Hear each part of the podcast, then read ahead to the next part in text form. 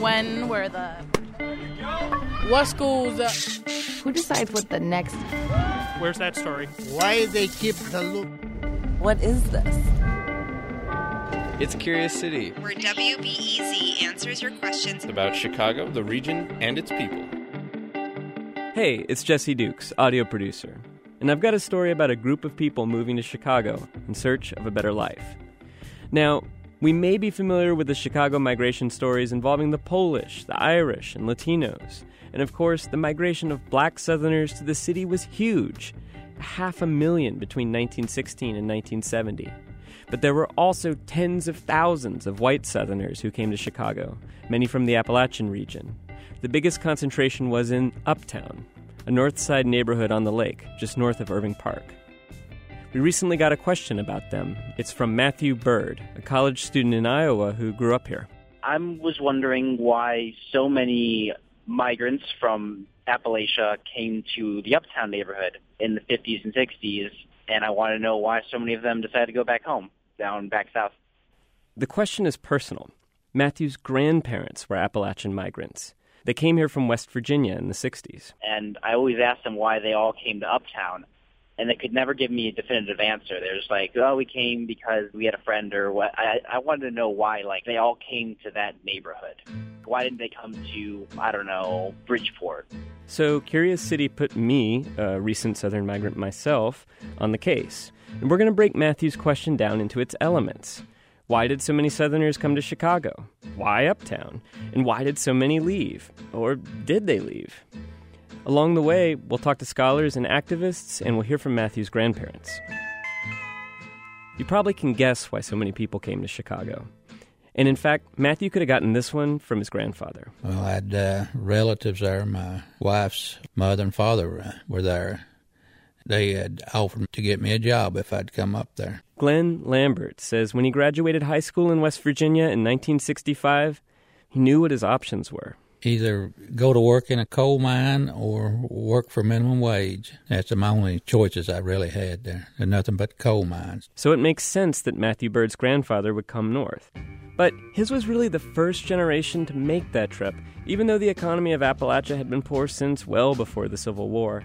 So why didn't Southerners come north before that? Chad Berry is a historian who studied the southern white migrations of the 20th century. He says until the 1920s, most big industrial employers in northern cities like Chicago and Detroit hired immigrants from overseas. But after World War I, the U.S. massively restricted immigration from other countries. So big business started looking domestically. They looked in three places whites, blacks, and domestic born Latino people. At this point, some Southerners, white and black, did start migrating, but it was just a trickle, and the Great Depression put that on pause. And then after World War II, there's amazing demand for manufacturing. Chicago was a real magnet for workers, just as Detroit and Indianapolis and Cleveland and other countless places were in the Midwest. By the 1960s, there were an estimated 30,000 white Southerners in Uptown and they kept coming. Migrants spoke of being able to leave a job and walk across the street and get another one. This is Roger Guy, a sociologist who interviewed Southerners in Uptown in the 1990s. Now we're talking about light industrial. For example, Polaroid and Zenith, and when they were just starting to produce, let's say, the, what was that camera, the Swinger? Yep, the Swinger. Southerners also worked in carpentry shops, candy factories. When Matthew's grandfather showed up in 1969, there were still jobs. I came to Chicago on Sunday. I went to uh, S&C Electric Company on Monday morning, and I went to work Monday night on the night shift. So, yeah, Southerners came for the abundant jobs. But Matthew also wanted to know why Uptown specifically. Roger Guy says everybody told him the same thing Matthew's grandparents said everyone that you'd ask, they'd say, Well, I had kin up there. I had kinfolk. I had a cousin. I had a sister. Sure, makes sense. But somebody had to be the first to say, Maybe we'll rent a place in Uptown. And we don't know who that was or even when exactly. But it is worth looking at what Uptown was before the 1950s. In the 1920s, Uptown emerged as sort of a center district of entertainment with the Aragon Ballroom and the places like the Uptown Theater. It was full of young professionals in swanky housing. Think The Great Gatsby, but set in the Middle West. But during the Depression, it went into a decline. The fancy people left, the nightlife got seedy, landlords couldn't find wealthy clients for their grand, beautiful apartments, they deferred maintenance to save money. You just had a deterioration of housing stock coupled with a desire to still make them profitable. And that led to them being divided and subdivided again. So that by the late 1940s, you got a lot of tiny, cheap apartments, which was perfect for Southerners with jobs near the North Side and not a lot of cash. By the 1960s, Uptown had a nickname. It sounds terrible now, but they still call it that. You know, they used to call Uptown uh, Hillbilly Heaven. This is Linda Lambert, Matthew's grandmother.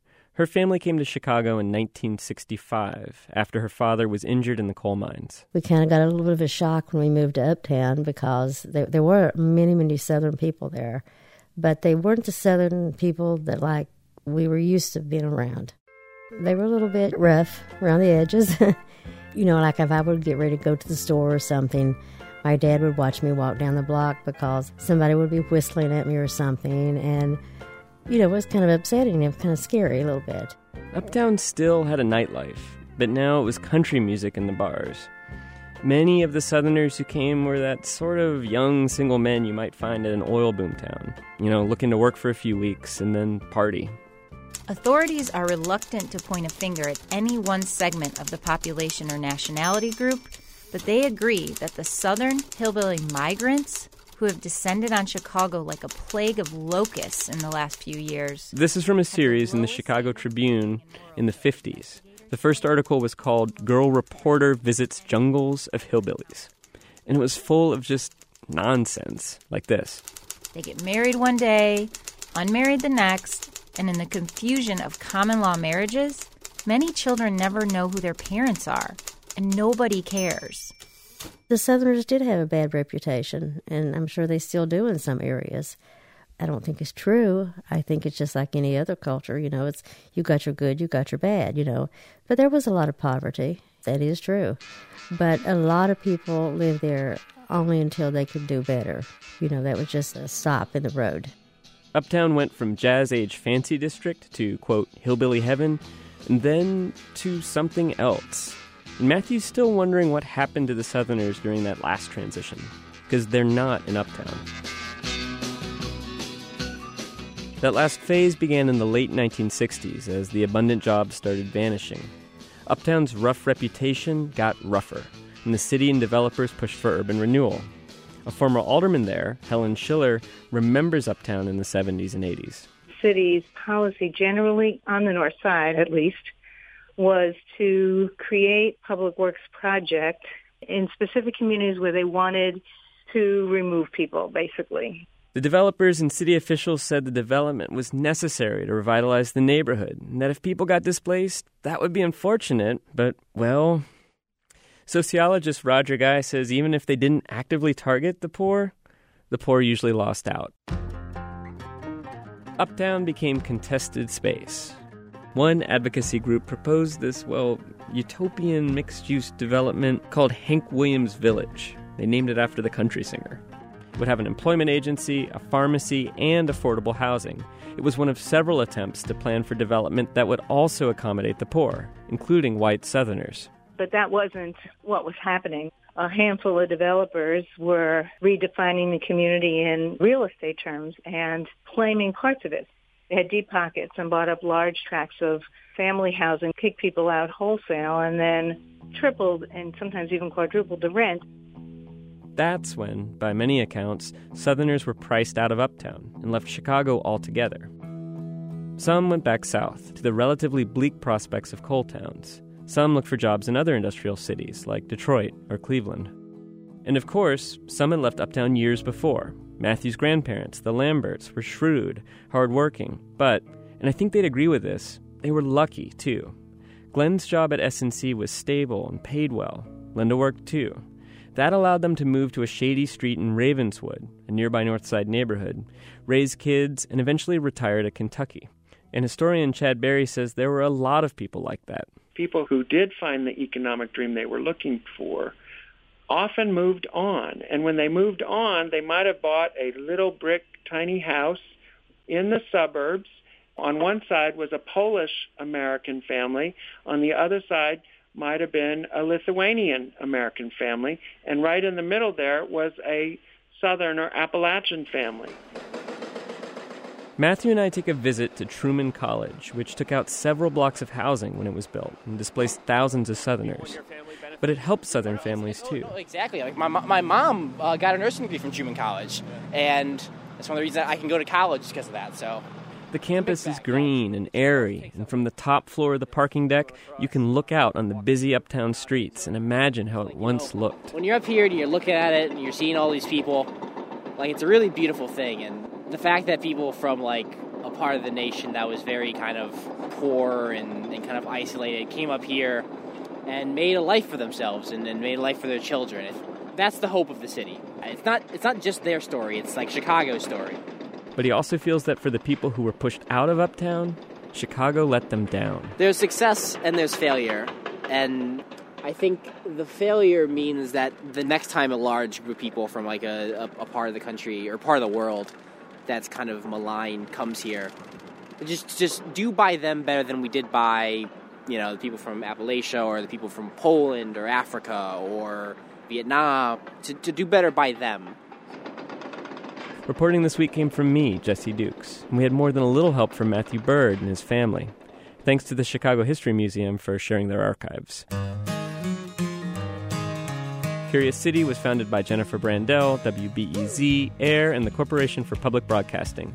Support comes from the Doris and Howard Conant Fund for Journalism. My granddaddy was a miner, but he finally saw the light.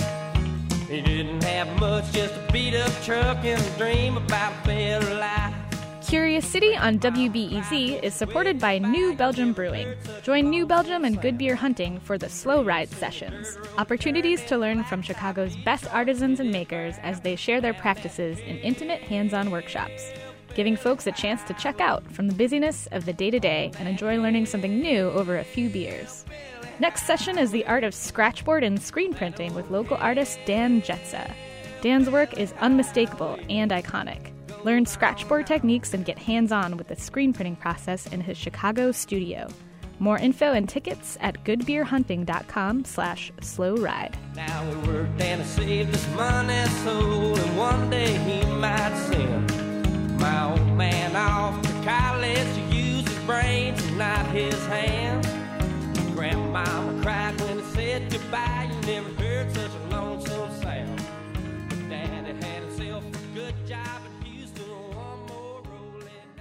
Next time on Curious City, what happens to poo at the zoo? Special note on the hippos, they're the messiest of all animals because um, they need to advertise their territories. But instead of just dropping the feces, they use their tail like a propeller and they spray it all over the place. Fecal matters.